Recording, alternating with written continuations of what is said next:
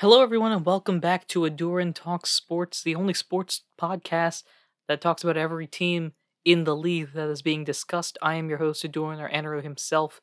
Another week in the books for the NFL, and uh, I'm I'm just gonna throw this out there. Have you noticed the same sort of trend I've been noticing that there just there just feels like there's a bunch of upsets. No team is really solid. I think there's a lot of instances where specific teams that you think, okay, I have a general idea of how this team is supposed to operate, and then out of nowhere, bam, something happens either this week, eh, basically with the last couple of weeks, I want to say the last three weeks, where it's just like, okay, I have no idea what's going on now. Um, a continuation of that I, because for the past couple of weeks in predictions, I've been exactly 500. Uh, this week and last week together of the 14 games, and each week I've gotten seven of them right on both games, which sounds decent enough. But if you've if you've ever tried predicting games, you're usually above 500 because there's enough games that are pretty secure. You'll have your team that's really dominant against your team that really isn't, uh, and a few of those that you're just like, yeah, I have an idea of what's going on. Uh, not the case over the past couple of weeks, and I think just in general, since uh, maybe week seven ish, since around week seven, uh, this league has not made any sense, and I am eager to get into why exactly that is the case. Uh, before we get started, though, if you'd like to uh, follow the podcast, you can click the follow button wherever you're listening to this podcast. Check out all of the previous episodes, although, frankly, uh, I would understand why you wouldn't want to, because why bother learning about week three when you already are in week 11? Um, but if you want to check them out, they're available. Uh, all very great, very good. You can probably tell improvements in my ability to talk about the NFL over the past couple of uh, weeks, but we shall see. Things get more casual. Uh, leave us a review wherever you are listening to podcasts because reviews help to let me know, you know, what, what can I improve on, or you can just tell me what I can improve on by tweeting at me at Aduran Region, where uh, you can find out all the fun things that go along with that, including my predictions that I talk about each week. I'll be talking about that as we get into each game. And you could just let me know, you know, what, uh, why my predictions are terrible. Oh, why'd you choose this team instead of that team? That's a ridiculous choice. Or alternatively, if you want to be nice, you could be like, wow, I can't believe you made that bold prediction. That worked out perfectly great. Um, so, as usual, uh, went through over the past couple of days, just watched all of the games. Uh, now, of course, I watched them uh, I either watch the full broadcast sped up or I watch the condensed version uh, slightly sped up, I guess. So that that that explains why I can see you know t- 24 hours worth of games and not 24 hours worth of free time. But at the end of the day, we are here, we are ready, and without further ado, we shall begin with the first matchup of the day. To be fair, I said first matchup of the, of the day, but of course, I, first matchup of the week. Uh, the Baltimore Ravens at the Miami Dolphins. The Dolphins come away with the upset win. This is a perfect example of a game that you feel like, hey, I know who's going to win this, and that doesn't happen. This is the epitome of this week. The Dolphins come away with an upset, frankly, all based on that fourth quarter, because this game was ugly to begin with. Uh, it started off with just field goals being shared back and forth. Uh, if you had checked this game, uh, I forget when exactly they were saying this during the broadcast, somewhere in like the middle of the third quarter, but they were saying like there have been more punts than points scored in the game. That is ridiculous to say, especially over halfway through a game. Um, but at the end of the day, the Dolphins come away with the victory here on the efforts of a defense, a defense. That's basically it. Um, that that's what kind of won this game here. Uh, the turning point of the game is the Xavier Howard fumble recovery for the touchdown. Um, that was this was such a weird game to watch because it didn't feel like anything was happening despite things happening. So Lamar Jackson ends the game 26 of 43 for 238 yards, a touchdown, an interception, and four he was sacked four times, 28 yards on those sacks. He ran the ball but not very effectively. The team as a whole kind of struggled on the rushing side of things. They only ran the ball 23 times for 94 yards. Miami ran the ball 22 times for 60 yards. Neither of these teams ran the ball particularly well. Um, if we want to, I should probably go back to that. Uh, the Dolphins had two quarterbacks playing through the game. Jacoby Brissett started the game 11 for 23, 156 yards, and then got injured halfway through the game. Tua came in, who, as a reminder, is technically still injured. He has a finger injury, um, but came into the game and played pretty well. I think once he got his, himself into a groove, uh, 8 of 13, 158 yards. Uh, neither of the Dolphins quarterbacks had a touchdown or interception, uh, and they were sacked a couple times as well. Um, overall, I think this was just a game where neither team was really in it. Baltimore on a short week after a rough game last week. Uh, the Dolphins, just being the Dolphins themselves, they've sort of struggled this year in general because um, this game, this win only brings them up to three and seven. They were two and seven before this, obviously. Uh, and just in general, it felt like either both defenses were doing really well or both offenses struggled a lot. And you could tell that throughout the game as a whole, just a lot of three and outs, a lot of long drives that lead to nothing. Um, there were there were a lot of field goals in general, which is a sign like teams are able to move down the field but not get enough. Uh, and yeah, not not a not a not a particularly interesting game as we go through it. Um, so Tua came into the game a few minutes into the third quarter, and then from there it felt like that that sort of readjusted the Dolphins in a way, not necessarily to play better, but just to play different. And then once Tua got into a groove, he was starting to make some good passes, play the game pretty well, uh, and just thinking to myself like they had a few big uh, big opportunities to be able to go down the field and just score their points that they needed to get. Um, overall, this there was a close uh, opportunity at the end. There was an outside shot, I guess, if you want to consider that. Uh, but this game was pretty dominated by. I think if you have to pick one side that won, it would be the Dolphins defense that won this game because uh, not just the, the the touchdown that the defense was able to score, but just overall, it felt like they had they had stifled Lamar in a way that I don't think many teams have been able to do so far this year. Um, so that is that. Dolphins come away with the victory now, um, which you know it's good. I, they have a rough shot at making the playoffs. I think just because of how the AFC is really stacked this year. Um, I don't think they have a realistic shot, barring a big run now. Uh, this is more of an impact on the Baltimore's uh, season as now that AFC North, which the as time goes on, it makes even less and less sense, uh, is really just going to be a dogfight until the very end. Next game on the list, the Tennessee Titans and the New Orleans Saints go head to head. The Titans come away with a victory, moving them to 8 and 2, and so far, I guess you could say the class of the AFC. I say I guess you could say because the AFC has been notoriously competitive. Notorious probably isn't the right word. Uh, incredibly competitive, I guess. Uh, with so many top-heavy teams that are fighting there, there's so many teams that are fighting for a playoff spot due to good records, as opposed to the NFC, where a lot of teams are fighting for basically the seventh seed because there's six good teams and then the rest. Uh, we'll, get into that in a bit. The Saints are one of the teams that are really relatively secure in the playoff spot wise. I think coming into the game they were the sixth seed, but today's loss does bump them back down a little bit. Uh, Going into the game, Trevor Siemian starts uh, for the injured Jameis Winston, who was out for the rest of the season. He went 19 to 34, 298 yards, two touchdowns, no picks. I thought he played a pretty good game overall.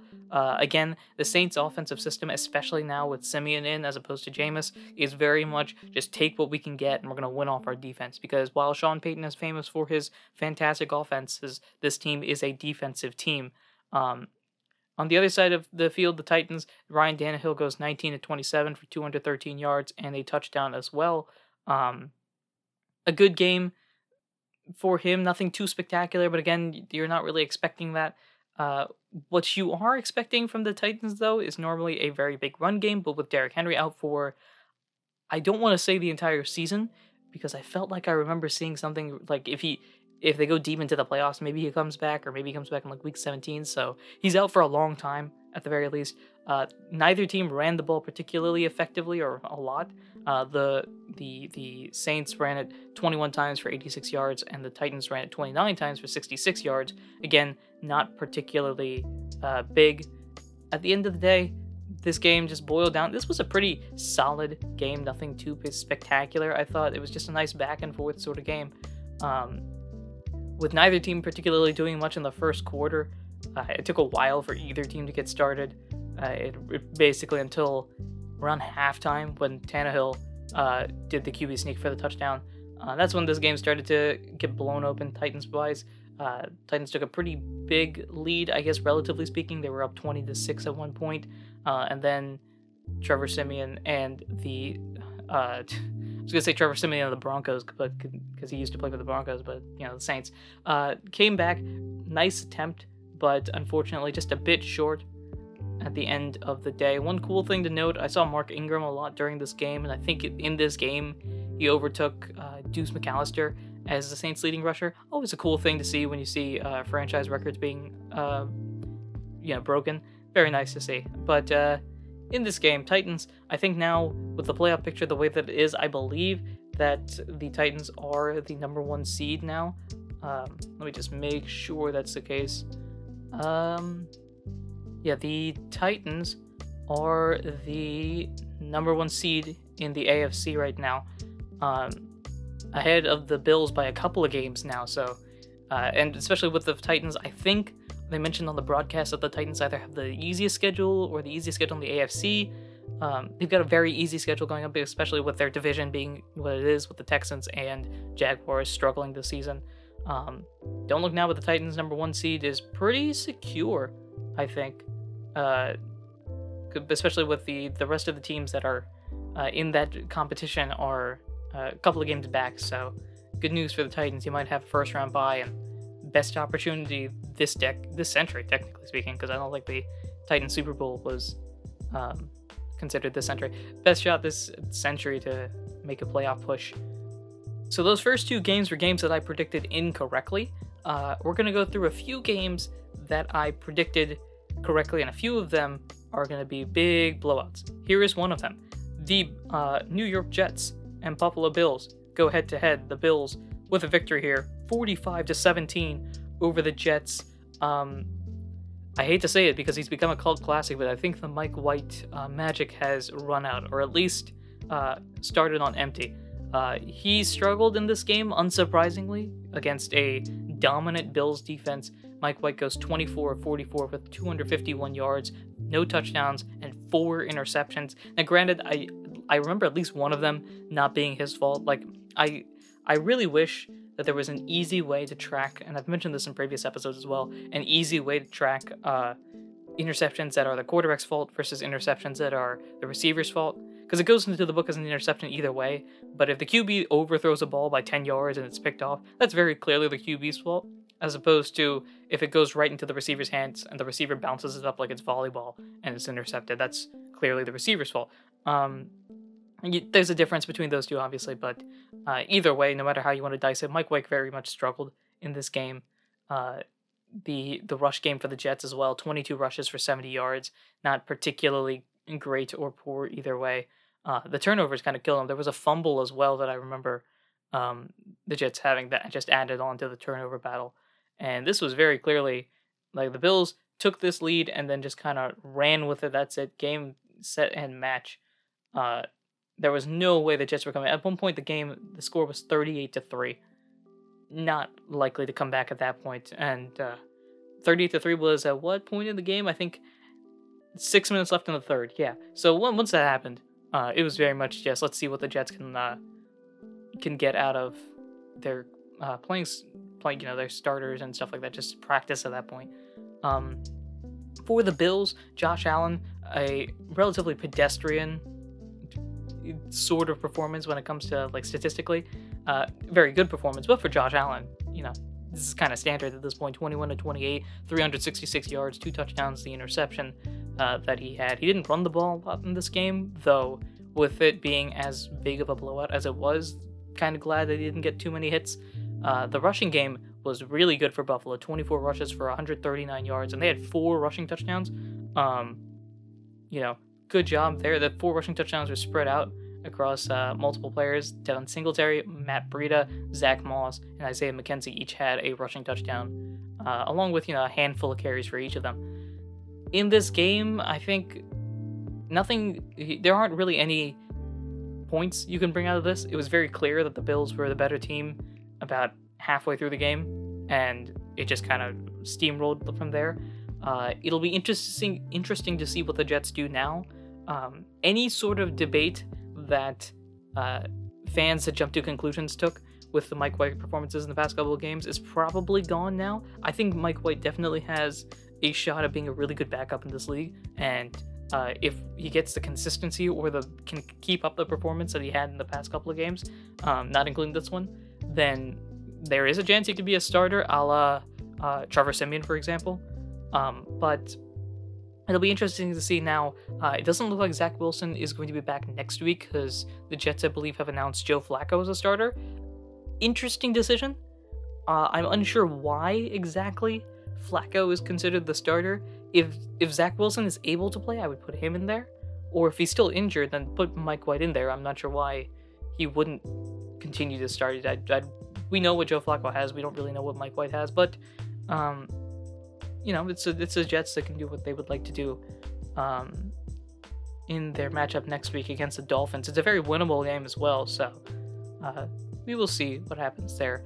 Uh, Bills have an outside shot at getting number one seed, but the Titans are a couple of games ahead, so if they've locked themselves into the battle for the number two seed, because uh, the two through four seeds are all half a game away from each other, so it'll be important for the Bills to, if they want to keep that number two seed, to really continue their trends of blowing out opponents. Uh, next week they're going up against the Colts, so that'll be a cool matchup to see.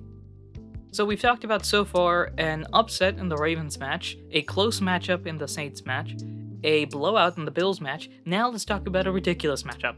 The Detroit Lions at the Pittsburgh Steelers. Guess what? It's a tie in what I can only describe as a very Steelers thing to do. The Steelers uh, over I want to say like the half last like half decade have been notorious for playing up and down to their competition this is no exception. They epitomized it, put a bow on it by tying the Detroit Lions, who can officially say they're not going 0 17 this season. Um, now, granted, will they go 0 16 and 1? Is that a better record than the 0 16? Yeah, I guess it would because the tie counts as like half a win or something, right? Um, this was just a ugly game, I think. Uh, I'm trying to remember how exactly this game went. Let me go through the play sheets and just see how this went. Um, yeah, this is about this is about what I thought it was. Very ugly game throughout this entire game. Uh, neither team acted like they wanted to win this game, and I know that's that's a uh, a, um, a what's it a symbolism or metaphor that uh, is not realistic by any sense. Of course, by any stretch of the imagination. Of course, both teams want to win the game, but looking at how it played out, there were a lot of mistakes made by Pittsburgh that allowed Detroit to stay into this game. So uh, in this game, Ben Roethlisberger was out injured, and so Mason Rudolph came in to replace him. I thought he played okay, nothing too spectacular. He went 30 for 50, which sounds like a lot of attempts, but again, this game went into overtime. 30 for 50 for 242 yards, touchdown, and an interception. Uh, didn't get sacked, which I thought was a good note. Uh, the Steelers' offensive line has been playing really well as of late, which has helped their uh, potential offensive rookie of the year, Najee Harris, uh, run fantastically. He continued that this game, 26 of 105. Um, and the Steelers as a whole ran the ball 30, not, uh, sorry, 31 times for 145 yards. Uh, did very well in that respect, but three turnovers really didn't help. Uh, let's see, Diontae Johnson had a fumble that was lost. Pat Freiermuth had a fumble that was lost, and the interception that I mentioned previously by Mason Rudolph all cut down on different opportunities that uh, the Steelers had to be able to score points. The Lions technically speaking, this was the best game they've had. Jared Goff didn't do a lot in this game 14 of 25 for 114 yards, no touchdowns or picks uh, in this game. They didn't have a lot of uh, turnover plays or any bad plays per se, uh, though Goff did get sacked four times. The big thing that Detroit did this game was something very un-Detroit like, especially during the Stafford era, and that's run the ball. They ran the ball 39 times for 229 yards and two touchdowns.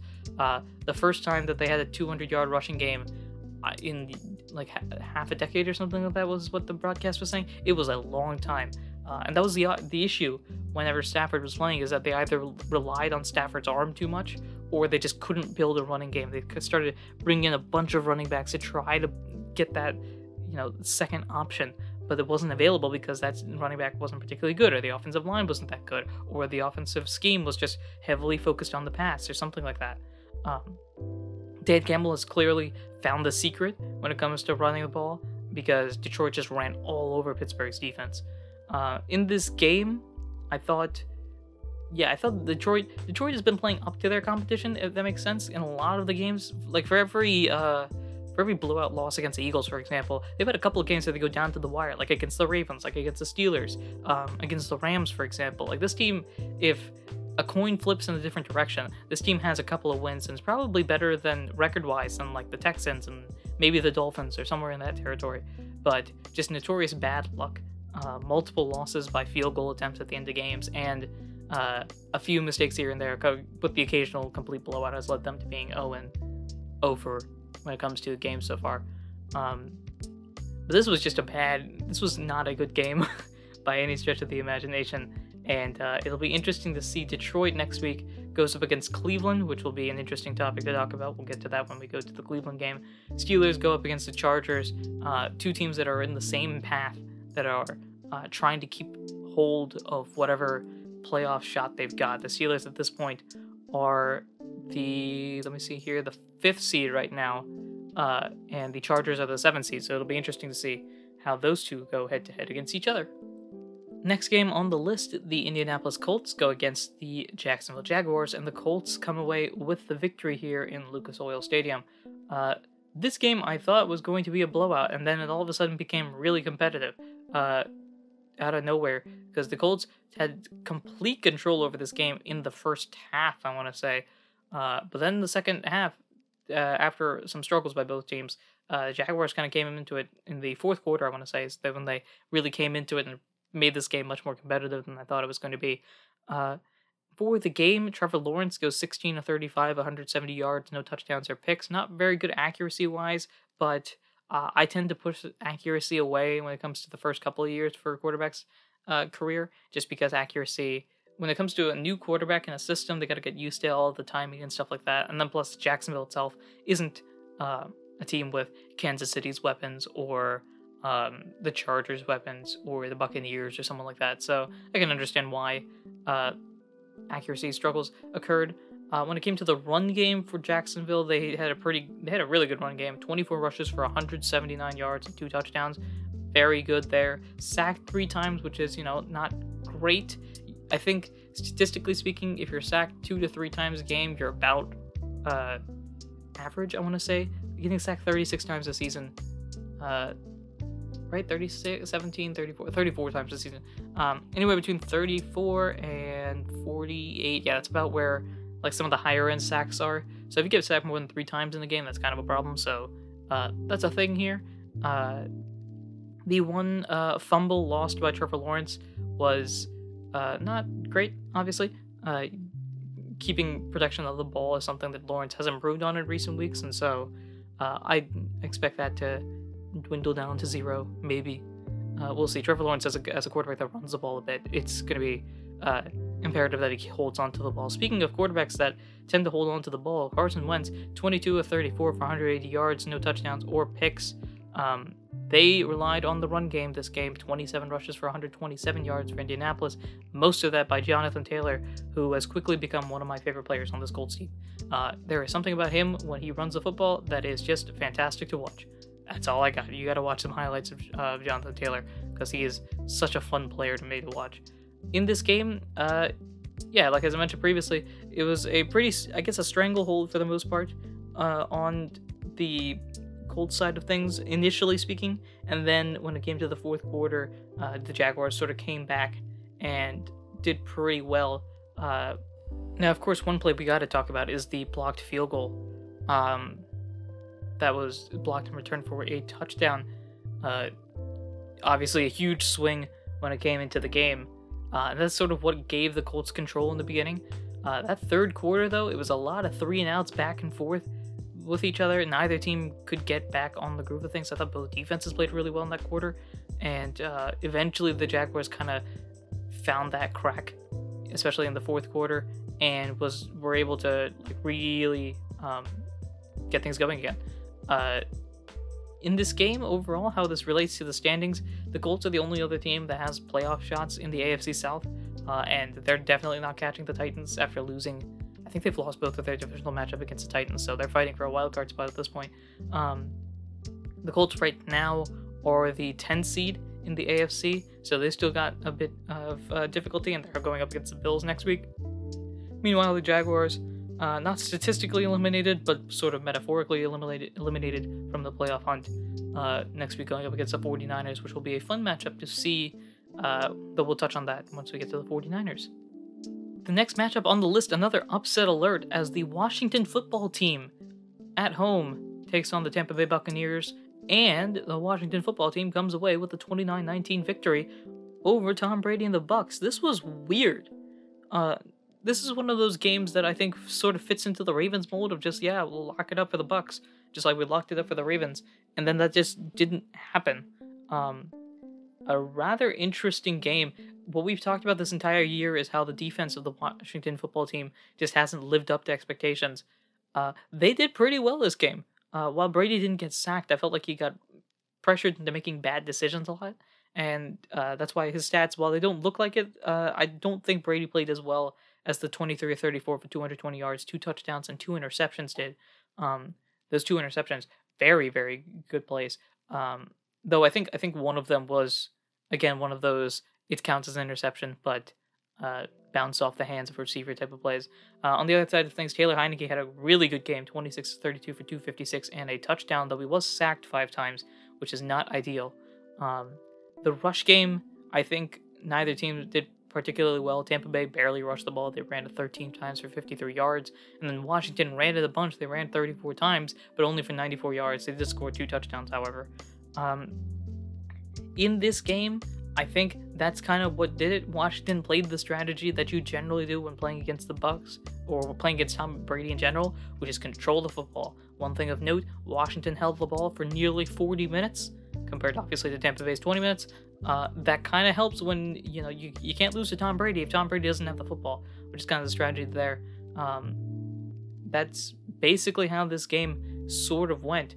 Uh, neither team was able to do much of anything for the majority of the game uh, until like the scoring just kind of opened up for Washington. Um, thought it was a very, very uh, the last drive I think is the one. Yes, yes, the last drive of the game was one thing I wanted to touch on. Um, so Washington gets the ball. Uh, not technically the last drive of the game. Washington gets the ball with about 11 minutes remaining in the fourth quarter. The score right now is 23-19. They, you know, cannot give the ball back to Tom Brady. They got 11 minutes left. Uh, this is a four point game, so basically their goal is to go down the field, score some points. I think with a field goal, um, a field goal, they make it a seven point game, so they're going down the field at least trying to score a field goal. What do they do? They milk basically the entire fourth quarter. They go from 10:55 was when the kickoff is, and when Antonio Gibson scores a touchdown at the very end of the game, uh, they have 31 seconds left on the clock. 31 seconds left on the clock, or 29 seconds, I'm not 100% sure. Um, so they milk 10 minutes and 30 seconds from the clock on this final drive where it's just Taylor Heinicke hands it off, Taylor Heinicke hands it off, Taylor Heinicke runs himself. Uh, this was a master performance of what to do when you don't want the other team to have the ball because they they did it like it was Madden where they just did not let you have a chance at making any sort of play whatsoever. And I thought that drive was phenomenal. Uh, the upset victory, of course, I don't think for Washington's sake it's going to do a lot because Dallas is well ahead in the division. I think the Eagles are the clear second right now. Um, but for the Bucks' sake, another loss for the Bucks. I think this is back-to-back losses for the Bucks, who are right now at the four seed. They're number one in the South, but uh, the Saints, of course, just one game behind them. The Panthers are uh, being loud, and even the Falcons have uh, while they have a losing record right now, uh, have made a lot of noise. So the Bucks have not taken the stranglehold on the division the same way that the Cowboys or uh, or, or the Packers, I guess, uh, have taken that stranglehold. The best example, I guess, is the Titans. Um, the Titans, Packers, Cowboys have really controlled their division, and the Bucks have not done the same, uh, giving their you know fellow compatriots in the NFC South an opportunity to uh, potentially take that uh, divisional crown and therefore first game home field advantage in the playoffs uh, away from them. So Bucks gotta do better, I guess. Washington next week going up against the Panthers, which will be a very interesting matchup. While the Bucks next week are heading to New York, where I think the Giants. Every time they've played the Bucks in recent years, all I remember is the Giants winning. So will that continue? Who knows? Next game that we've got here, a huge blowout as the Cleveland Browns go to New England to take on the Patriots. The Patriots come away with the victory 45 to 7 in a complete destruction of the Browns. And the craziest part is, I think the Browns, yeah, the Browns scored first. So the Patriots scored 45 unanswered points to uh, basically send the Browns packing to where they once came. This is a game of two different teams on two different trajectories. The and, and not in the one is going up, one is going down, but one is going sideways while one is shooting upwards. Um, so one is a straight line up, while one is the side and line going down, basically across, uh, making a nice perpendicular, uh, like graph, so to speak. Uh, we'll start with the team going sideways. The Browns, uh, the Browns did not do much in this game uh, after that first touchdown, which was a pretty pretty good drive to say the least. But uh, nothing great afterwards. Baker Mayfield ends the game 11 for 21, 73 yards, one touchdown, one interception. Once the game kind of got out of hand, Case Keenum came in 8 for 12, 81 yards, uh, no touchdowns or interceptions. The Browns were sacked as a total five times. Um, this was not Browns football. They ran the ball 20 times for 99 yards, uh, didn't have a lot of passing yards, couldn't really establish much of anything beyond that first drive, and I think that's kind of what did them in. Uh, they weren't able to get a lot going throughout that game, and they couldn't make any stops, which was rough. Uh, the interception on the second drive killed momentum there, a couple of punts in the, for the rest of the first half, and the Patriots just minding their business as they go down the field, scoring points.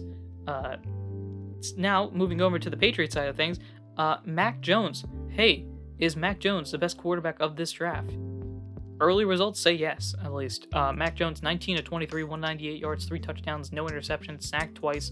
Uh, Brian Hoyer came into the game a little bit later, uh, and I didn't even realize this actually. Three, he was three for three for 85 yards. I do not remember the 48 yard pass that he threw, but there you go. Um, this was a masterclass of how to play Tom Brady football, which is effectively what they're trying to do. They're trying to play Tom Brady football not in terms of the modern day Tom Brady or the I'm going to make stats explode Tom Brady of like the late 2000s, but this is early 2000s Tom Brady. Dominant defense. Brady's just a game manager. There are players here that are better than he is, and he's just going to hand it to them and let them do their business. Um, perfect example there. Rhamondre Stevenson, 20 rushes for exactly 100 yards and two touchdowns, uh, ran the ball beautifully in this game. Uh, they had a few other players like Kendrick Bourne, Brandon Bolden, uh, JJ Taylor ran the ball as well, just making it a dominant rushing attack where they ran the ball 34 times for 184 yards and two touchdowns. If that doesn't epitomize the concept of 2000 football, I don't know what is. Um, just a great game by the Patriots. Uh, the I was going to say the Dolphins. The defense was just stifling. I think at the end of the game, just making it so that the Browns couldn't do much of anything beyond that first quarter. That first 15 play scripted drive went great for the Browns. Then afterwards, nothing, and that was incredible. Uh, if you the masterclass of just how to blow out an opponent. Now, uh, I think the question now becomes for the Patriots, how high can they go? They are currently six and four right now, which gives them enough to be currently the sixth seed. Although they are half a game back against the Bills, as an outside shot, the Bills um, can you know take over or can lose their second seed to the Patriots. The Browns, meanwhile, are five and five in this division full of players and teams that are going up against each other. The five and five record, funnily enough, gives them the 11th seed in the AFC, which just goes to show how strong this AFC actually is. Um, it'll be interesting to see what the game plan is for both of these teams. The Patriots go up against the Falcons on Thursday Night Football, which will be a, I think, sneaky good match, considering the Falcons have been a pretty quiet, good team, uh, though they have a losing record right now. And the Browns have a matchup against the Lions, which, of course, the Lions have always been fighting every opponent until the very end. So it'll be cool to see what happens here. Um, is it bold of me to say Bill Belichick wins Coach of the Year for this performance? Not just not just this performance, but like the season as a whole. Is he in the running, or do we just ignore Belichick for Coach of the Year? Because I can understand that, but also, like, look what he's done. Uh, you know, rookie quarterback, a team that wasn't particularly great last year, and has just dragged them up. And it's not like you could point, oh, they've got this star player here that's taken over. It's a lot of guys that we don't really know the names of that have done really well this year.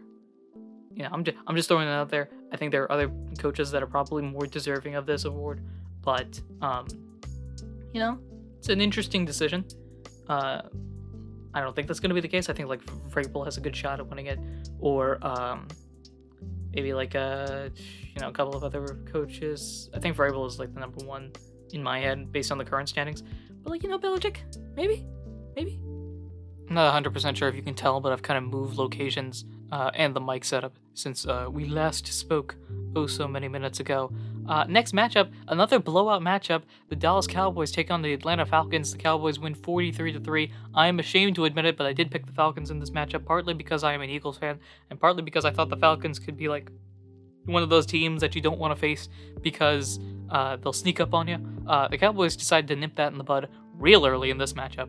Uh, they, at one point in the game, actually after an early field goal by Young Koo, uh, decided just nah, we're just gonna score a bunch of points and see what happens. Uh, they of course ended the game 43 to three because uh, you know they felt like. And all of that was in three quarters as well. They didn't score a single point in the fourth quarter, uh, nor did they particularly try to. I think at the end of the game.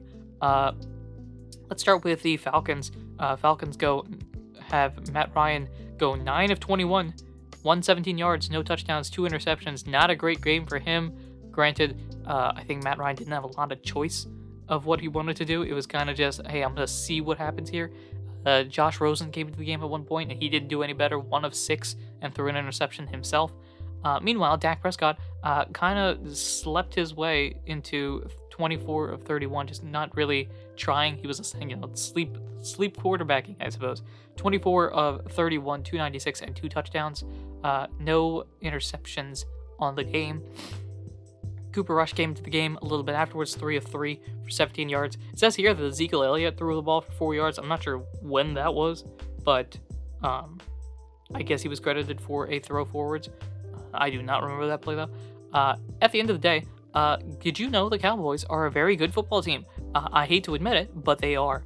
Uh, it was just a dominant performance by all stretches of the game. Just nothing, nothing doing there. Uh, I think just going through the like statistics as well, Dallas didn't run the ball notoriously well. They ran it 37 times for only 114 yards, but uh, three touchdowns on the ground does kind of help. Atlanta 24 for 103, uh, respectable but not particularly outstanding rushing performance for them. This game, honestly speaking, was over when uh, the Falcons went forward on fourth down very early in the game. So the score right now, uh, this is in the first quarter with about four or five minutes remaining. Uh, the score is seven to three. It's still anyone's game, and they decide to go for it instead of taking the field goal attempt, which would have been about a 45 yard field goal attempt, I think. Uh, 35, 45, about a 50 yard field goal attempt. A bit, a bit long, but Koo could definitely kick that type of field goal. Uh, they decide to go for it instead. They don't make it, and then Dallas kind of just takes over from that point.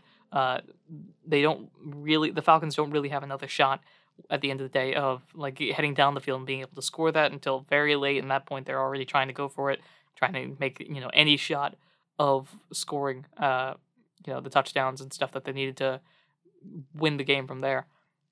Um, Dallas has a stranglehold of the NFC East. I think that's pretty safe to say, barring a collapse from them or a real rise from the Eagles, which is possible if you look at the Eagles' schedule, but I don't think the Cowboys are going to fall apart uh, enough to do so. They've pretty much wrapped up the NFC East. Now they're just fighting for a higher seed in the playoffs. The Falcons, with this loss, they were the seventh seed coming into this game, I believe, um, but with this loss, fall down to the 10 seed in the NFC although the Panthers are the team right ahead of them, so there's definitely a shot at that.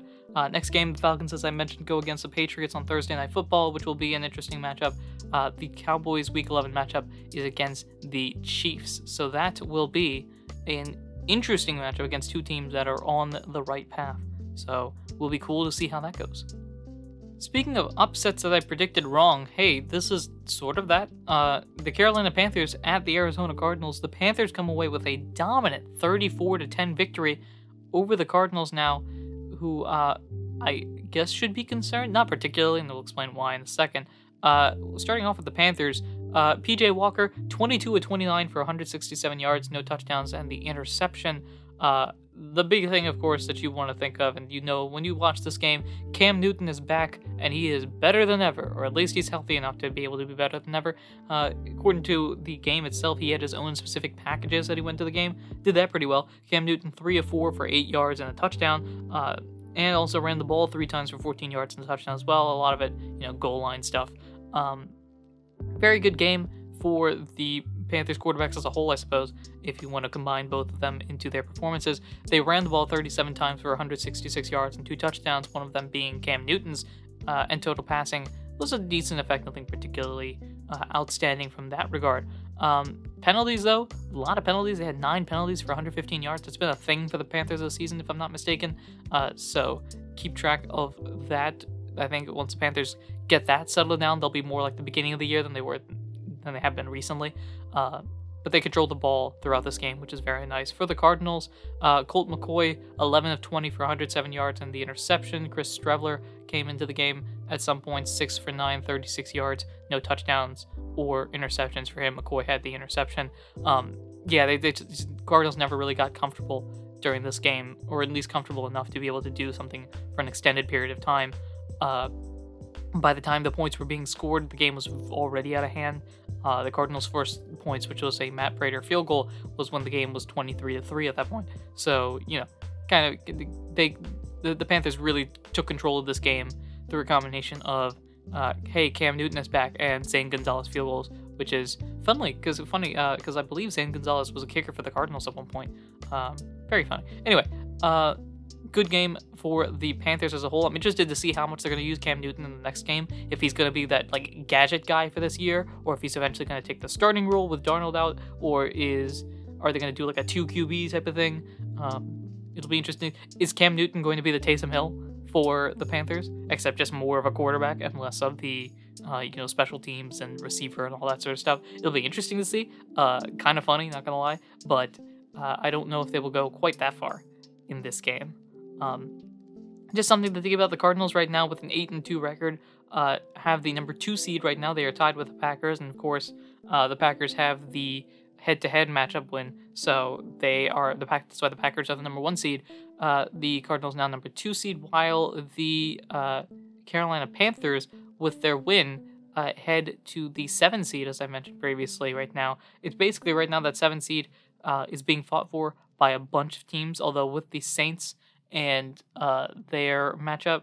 Uh, that sixth seed is also up for debate. The fifth seed, no shot. Right now, it's the Rams, and uh, they have a commanding lead over anyone else. So it's really that sixth and seventh seed that's being fought for by like ten different teams or something like that. So it'll be interesting to see how that'll work out.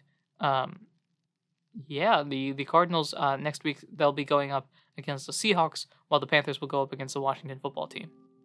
The next matchup, the Minnesota Vikings at the Los Angeles Chargers. I thought this was a pretty uh, competitive game for the most part, uh, though the Chargers come up just short as the Vikings win this game 27 to 20 over the LA Chargers.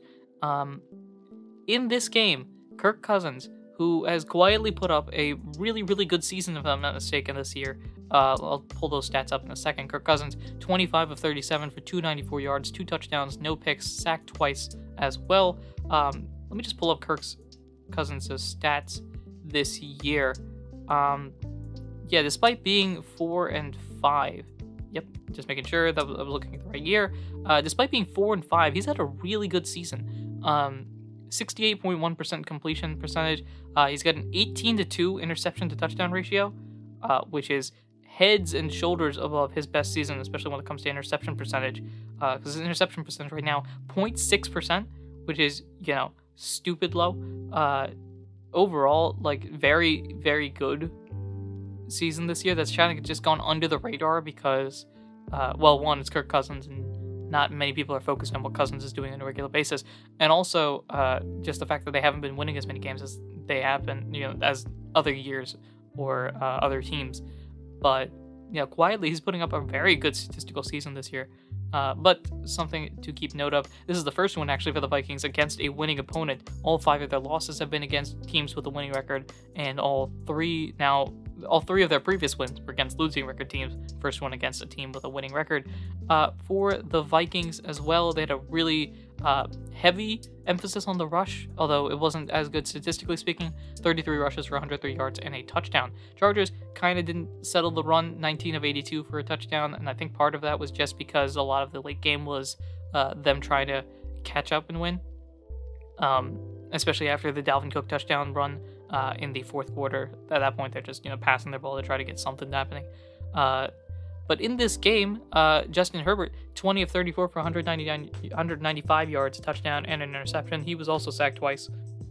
And this team, the Chargers didn't really have a great rush at the end of the day.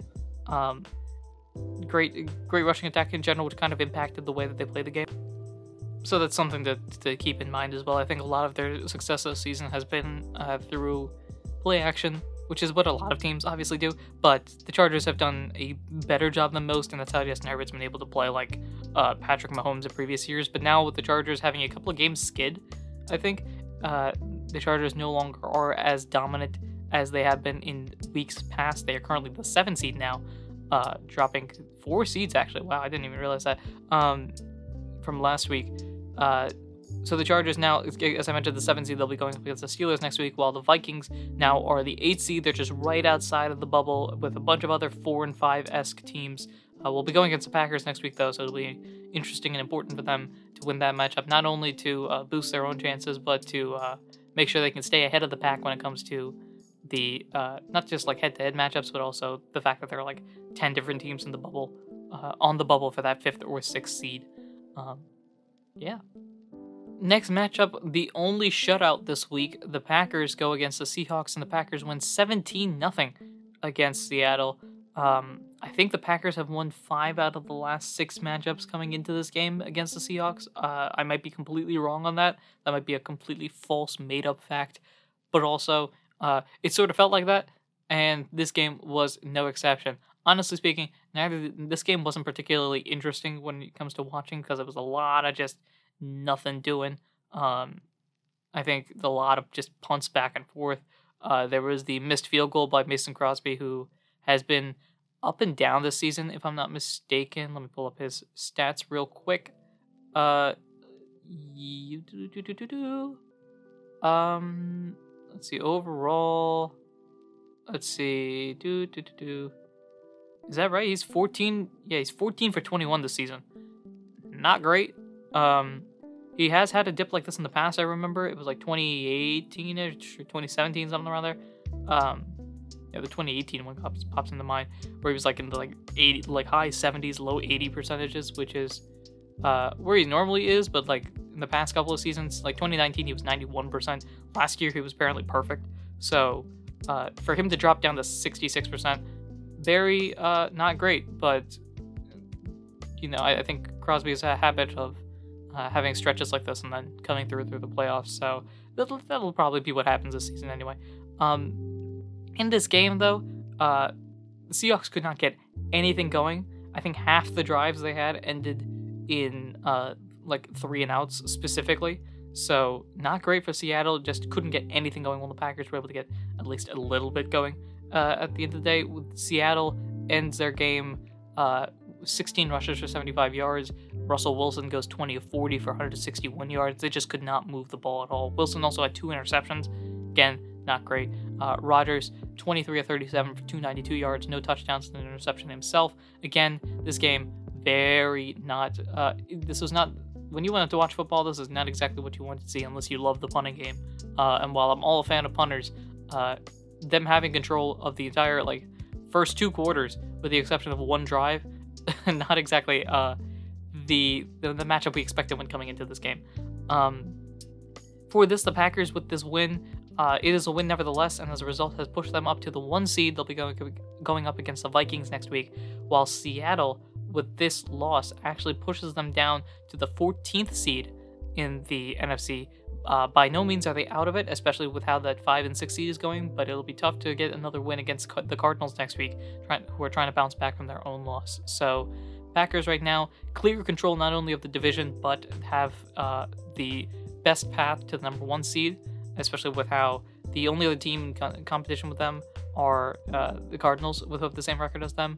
Uh, the Cowboys are a half game back, I think, because uh, the Cowboys have had their bye, so there's a shot there. But I think the Packers have full control over their destiny, so to speak, uh, and can win if they uh, win out, which you know, possible, probable, possible. I don't know. The Packers are an interesting team this year, uh, excluding all the off the field stuff.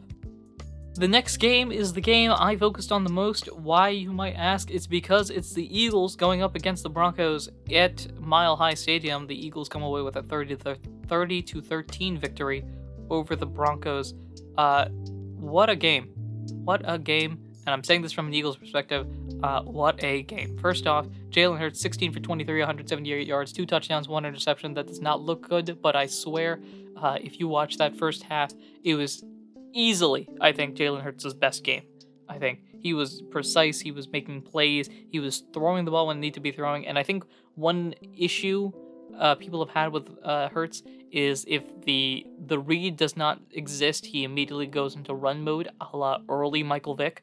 Um, that was not the case today. He was moving in the pocket to throw the ball when needed to be, and then ran the ball when he had to. He did run the ball 14 times for 53 yards, but it didn't feel like he was forcing himself to run, if that made any sense. Um, and then speaking of run game as well, Philadelphia has somehow unlocked the code when it comes to the run game. Uh, they ran the ball 40 times for 214 yards, no touchdowns on the on the ground, but they didn't need to because uh, Hurts was passing that ball beautifully early on. Um, and also a defensive scoop and score uh, by Darius Slay that helps a lot as well on the fumble return. That was 83 yards, uh, just helped at the end of the day to be able to end with their 30 point scoring. Uh, the rush game was split between Jordan Howard and Boston Scott, who each had about the same number of carries for about the same number of yards. Um, and I am curious to see. I think Miles Sanders is healthy enough, potentially going to come back next week. Uh, will the Eagles I assume they're going to continue this because it's clearly worked over the past couple of weeks. Uh, and with Miles Sanders being the one running the football, he has been a really good to potentially great uh, running back for the Philadelphia over the past couple of seasons. Uh, always a high yards per carry type of running back. So, you know, if he's carrying the ball now, that makes this one game that's already pretty good even better. So, good to see potentially there. For the Broncos, uh, Bridgewater didn't play poorly, I think. 22 of 36 for 226 yards, no touchdowns or interceptions. Um, the Eagles' defense, uh, as I've mentioned previously, is a very bend but don't break type of defense, and uh, today they just didn't break. Um, usually, if they break, that's when the Eagles lose, but today they just didn't. Uh, the rush game for the Broncos, 18 rushes for 96 yards. I think um, the game was relatively close for the majority of the game and until the very end, so it's interesting to see that they didn't run the ball as much as I thought they would, uh, especially with how, you know, Melvin Gordon and Javonte Williams are pretty good running backs. So, you know, it's interesting to see how that works as well. Bridgewater was also sacked. Each quarterback was sacked once in this game.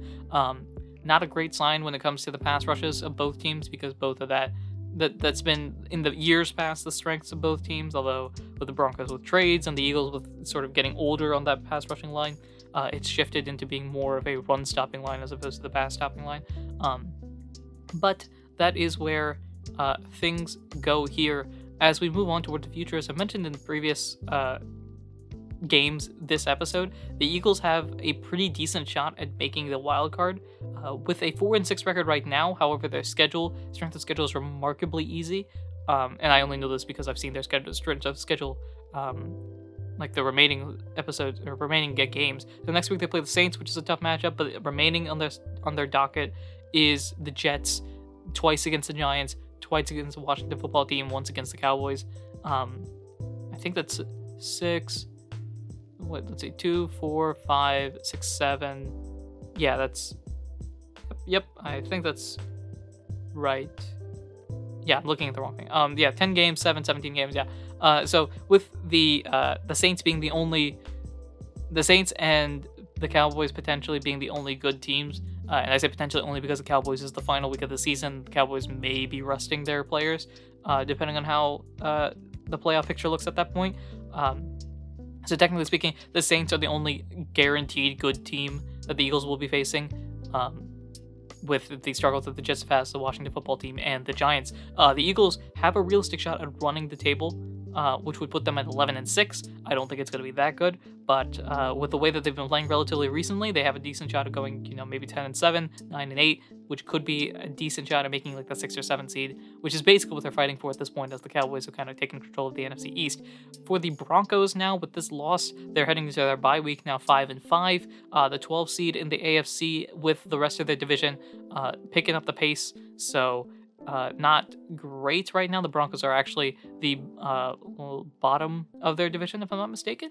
Yes, yes, they are the bottom of their division right now, um, with a respectable five and five. But again, they're in the AFC this year, which is a very, very good division. So they're gonna have to pick it up over the next couple of weeks, uh, recover from their bye, get healthy, and see if they can start making some wins later on in the season we finished off with the main games of Sunday, which means it is now Sunday night football as the Kansas City Chiefs and the Las Vegas Raiders, Raiders sorry, go head to head. Uh, the Chiefs dominate them 41 to 14 in the first real uh, dominant Chiefs game that we've seen maybe this season in a while at least. It's been a while. Um, yeah, Patrick Mahomes goes Patrick Mahomes on the Raiders, 35 of 50 for 406 yards and five touchdowns, no interceptions.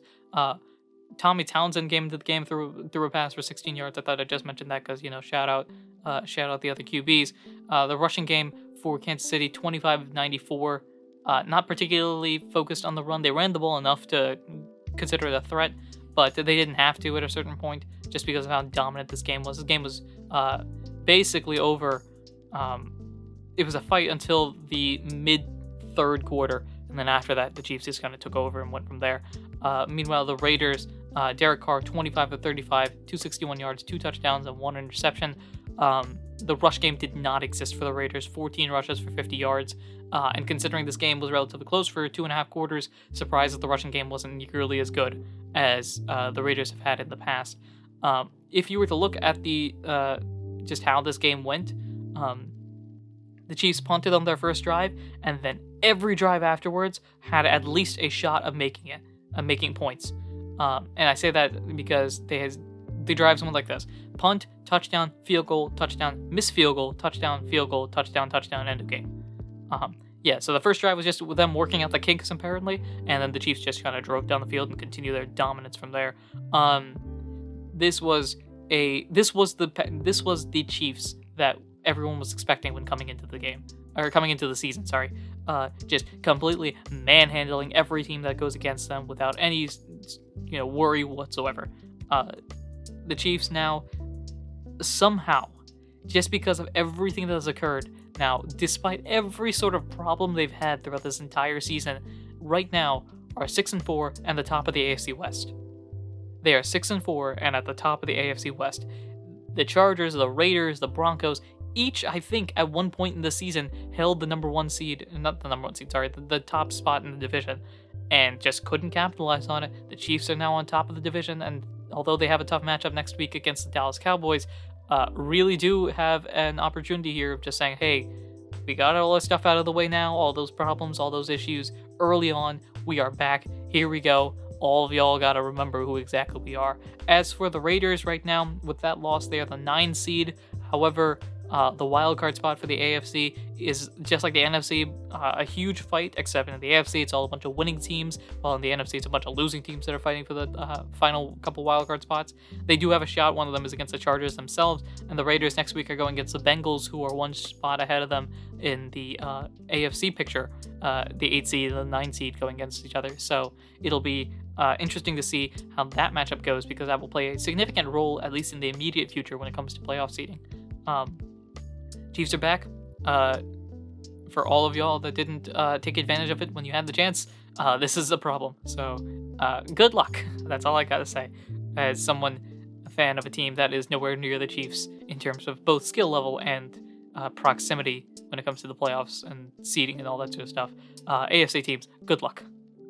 And then the final game of the week, uh, of course, of course, just based on how this entire season has started, uh, especially the last couple of weeks. We started off with an upset win. We got to end it off with an upset win as the San Francisco 49ers beat the Los Angeles Rams 31 to 10 in a complete uh, destruction that uh, nobody really expected.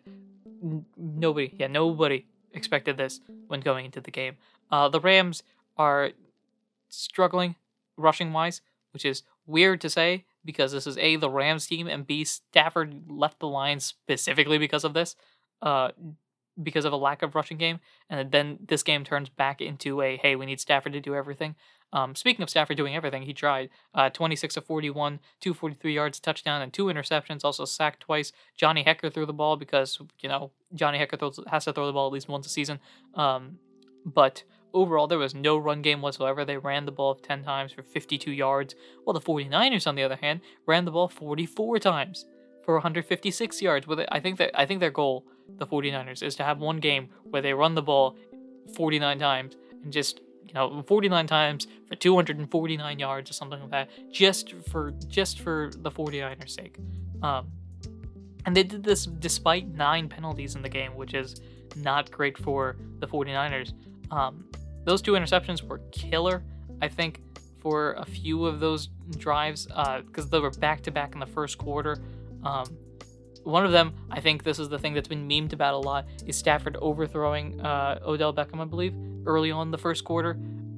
Not great. Uh, this leads into a touchdown, and then the second drive that the uh, st- that Stafford has, um, intercepted by Jimmy Ward, touchdown, bang. That's what that's what you got. Like out of nowhere, that turns this game early into the early from the first quarter, uh, from a potentially close game to a 14 nothing game in the first quarter, and then after that, the the the Rams really just couldn't bounce back. They got the touchdown, uh, Tyler Higbee from Stafford, and then after that, you know, Deebo Samuel runs eight yard rush, the field goal by Robbie Gould, the deep pass from Timmy Garoppolo, the 40 yard touchdown to Deebo Samuel. Um, yeah, and that just kind of sealed the deal there. The 49ers sort of playing like what we expected when the 49ers came in.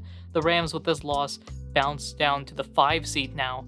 Uh, and while the Cardinals have been a surprise team at the top of their uh, at the top of the NFC West, we all thought the Rams were going to be just right there behind them.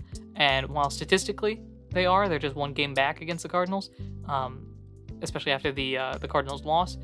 The Rams no longer look as invincible as they have been in the past, especially considering all the new acquired weapons like Von Miller, like Odell Beckham, and then they have Stafford along with Cooper Kupp and all this, like Robert Woods and everybody else. Um, yeah, that just didn't end up being successful there. The 49ers also controlled the ball for nearly 40 minutes as well, which definitely helps.